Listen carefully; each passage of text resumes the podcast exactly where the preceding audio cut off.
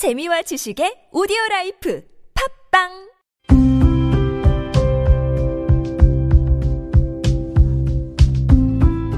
칼럼을 읽어드립니다.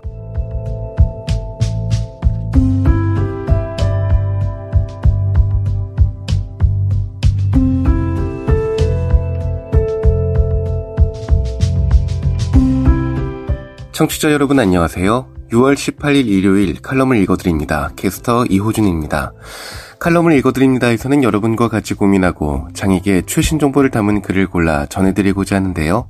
그럼 바로 오늘의 칼럼 만나보시죠.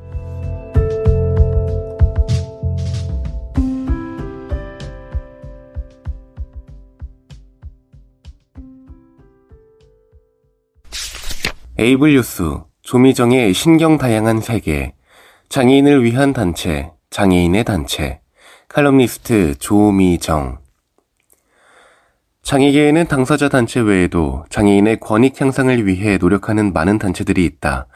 이들은 가족단체일 수도 있고, 사회복지기관일 수도 있고, 재활시설일 수도 있고, 정신건강센터일 수도 있고, 연구기관일 수도 있다. 비록 당사자 단체가 아니고 활동가도 대부분 비당사자들이지만 이들 단체의 역할과 성과 역시 무시할 수 없는 수준이다. 그런데 이런 비당사자 장애인 단체를 두고 장애인을 위한 단체이지 장애인의 단체가 아니다라는 관점을 가진 사람들이 있다. 장애인을 위한 단체는 비당사자가 장애인에게 시혜를 베푸는 입장에서 서비스를 제공하는 단체를 의미하는 것 같다. 반면 장애인의 단체는 장애인이 세운 단체, 장애인이 운영하는 단체, 장애인이 주도하는 단체일 것이다. 한마디로 당사자 단체가 장애인의 단체인 것이다. 장애계의 일원은 당사자 아니면 비당사자다. 그렇다면 장애인 단체 역시 장애인을 위한 단체와 장애인의 단체로 나눌 수 있는 걸까? 장애인을 위한 단체는 모두 장애인을 타자화하는 기관이고 장애인의 단체는 장애인의 당사자주의와 권익 옹호를 실현하는 단체인 것인가? 물론 그런 관점에 부합하는 사례들이 충분히 많다. 장애인의 탈시설에 반대하는 거주시설이나 자폐인을 치료하고 교정하려는 단체가 존재하는 것이 사실이다. 전장현처럼 장애인의 이동권을 위해 불철주야 노력하는 당사자 단체 역시 많다. 그러나 그런 이분법적 관점은 사실과 다르다. 나는 당사자 단체 한 곳과 가족 단체 한 곳, 비당사자 장애인 단체 한 곳에서 각각 일한 경험이 있다.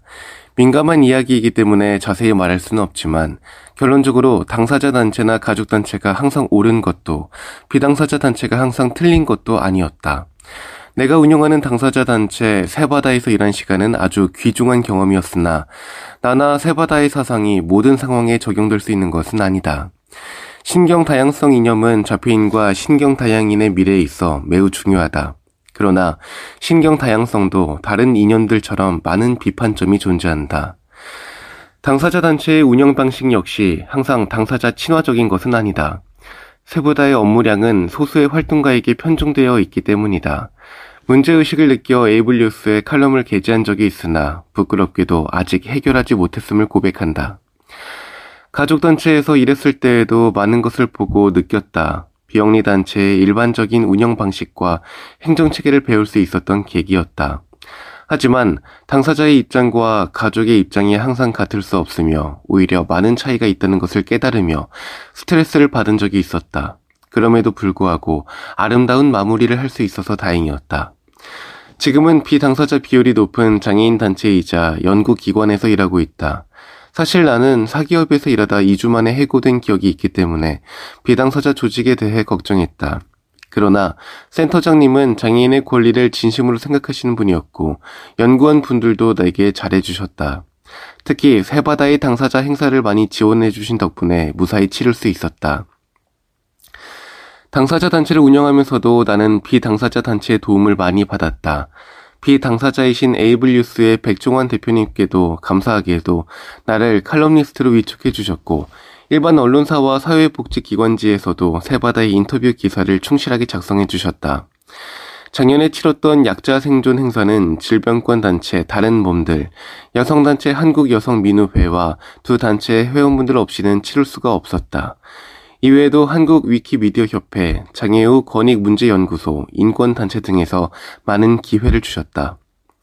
결국 당사자 단체는 당사자만으로 운영될 수 없다. 조직 내에서도 외부에서도 비당사자와의 연대가 필요하다. 비당사자와 영합하라는 뜻은 아니다.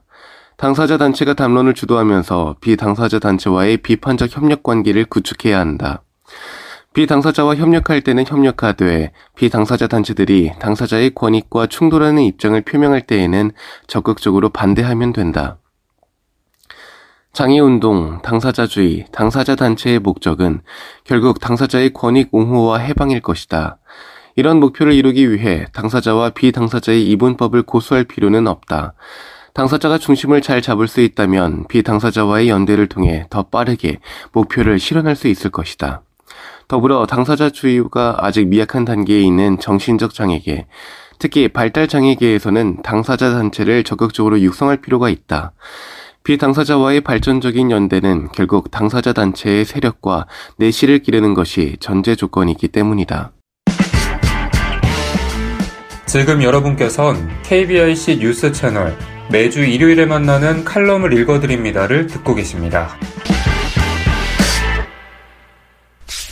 화상 매거진 칼럼 더빙과 barrier free 강신의 청운중학교 국어교사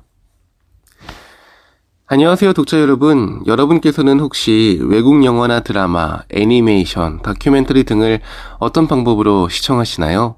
저는 더빙을 기다리는 편입니다. 요즘 screen reader를 통해서 자막을 확인할 수 있는 플랫폼이 늘어나고 있지만 자막판을 보다 보면 내가 독서를 하고 있는 건지 영상을 보고 있는 건지 너무 정신이 없고 몰입도 잘 되지 않습니다. 자막을 읽어주는 음성과 실제 영상에서 나오는 음성이 겹쳐서 누가 말을 하고 있는지 헷갈리기도 합니다. 정말 절실하게 필요한 경우에는 자막판을 보기도 하는데 한국어로 나오는 영상조차도 화면 해설이 없으면 이해하기 위해 따로 인터넷에서 자료를 찾아봐야 하는 경우가 있는 판에 외국어로 된 영상물이라면 오죽할까요? 영어를 조금 더 열심히 공부했어야 한다고 후회해봐도 이제 와서 어쩔 수 있는 것도 아니고요. 근데 최근 들어서는 외국 영화나 드라마, 애니메이션 등이 우리말로 더빙되는 경우가 확 줄었습니다. 정한인들의 입장에서야 접할 수 있는 외국발 영상물이 확연히 늘어났다지만 시각장애인인 우리 입장에서는 오히려 즐길 수 있는 콘텐츠의 폭이 줄어든 것이라고 볼 수 있겠습니다. 지난 5월 약 6, 7년 전에 화제가 되었던 일본 애니메이션 너의 이름은 이 재개봉했다는 소식을 듣고 문득 떠오른 단상들입니다. 그 당시 너의 이름은 한국 배급사에서는 더빙판과 관련하여 대규모 오디션을 한다는 등 여러 얘기를 했으나 뚜껑을 열어보니 성우가 아닌 배우들을 캐스팅했기 때문에 논란이 많았습니다. 더빙을 꼭 성우만 하라는 법은 없으니 그 자체만으로 비난할 일은 물론 아닙니다. 하지만 그 과정에서 배급사의 대응 태도가 매끄럽지 못했고 결과물도 평가가 좋지 않았기 때문에 관련 이슈가 나올 때마다 두고두고 불려나와 화살을 맞게 된 것이죠.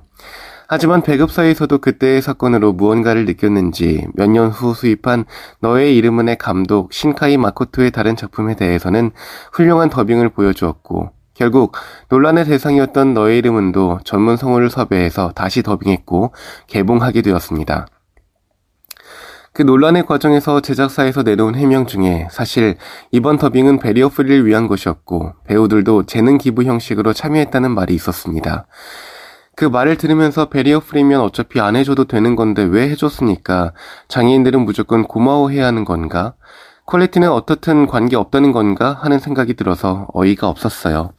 그래도 한 가지는 맞는 말입니다. 더빙이라는 것은 우리 같은 시각장애인, 글을 잘 읽지 못하는 어린이 등을 위한 것이기도 하다는 부분이죠.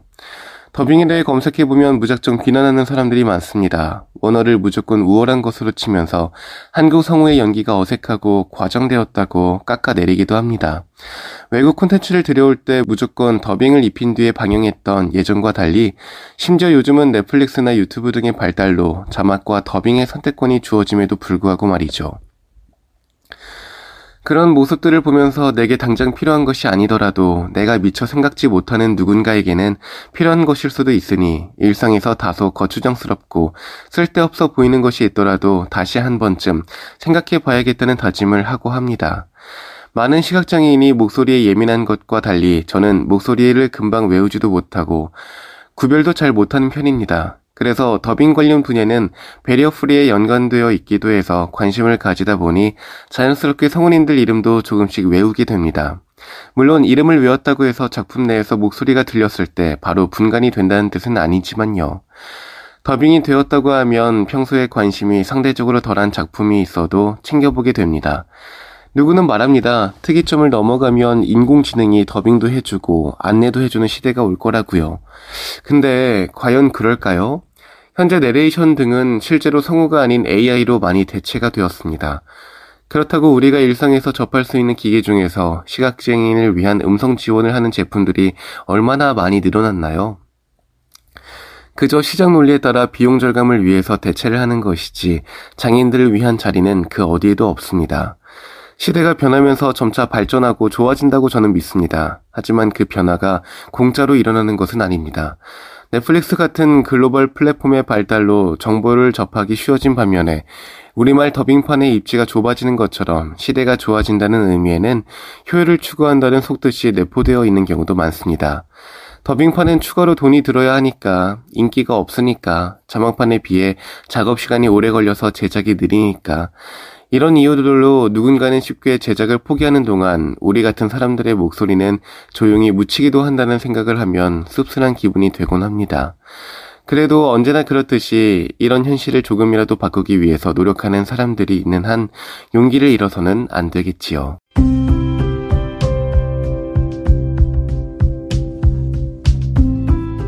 6월 18일 일요일 칼럼을 읽어드립니다. 오늘 준비한 소식은 여기까지입니다. 지금까지 제작의 이창훈, 진행의 이호준이었습니다. 끝까지 청취해주셔서 고맙습니다.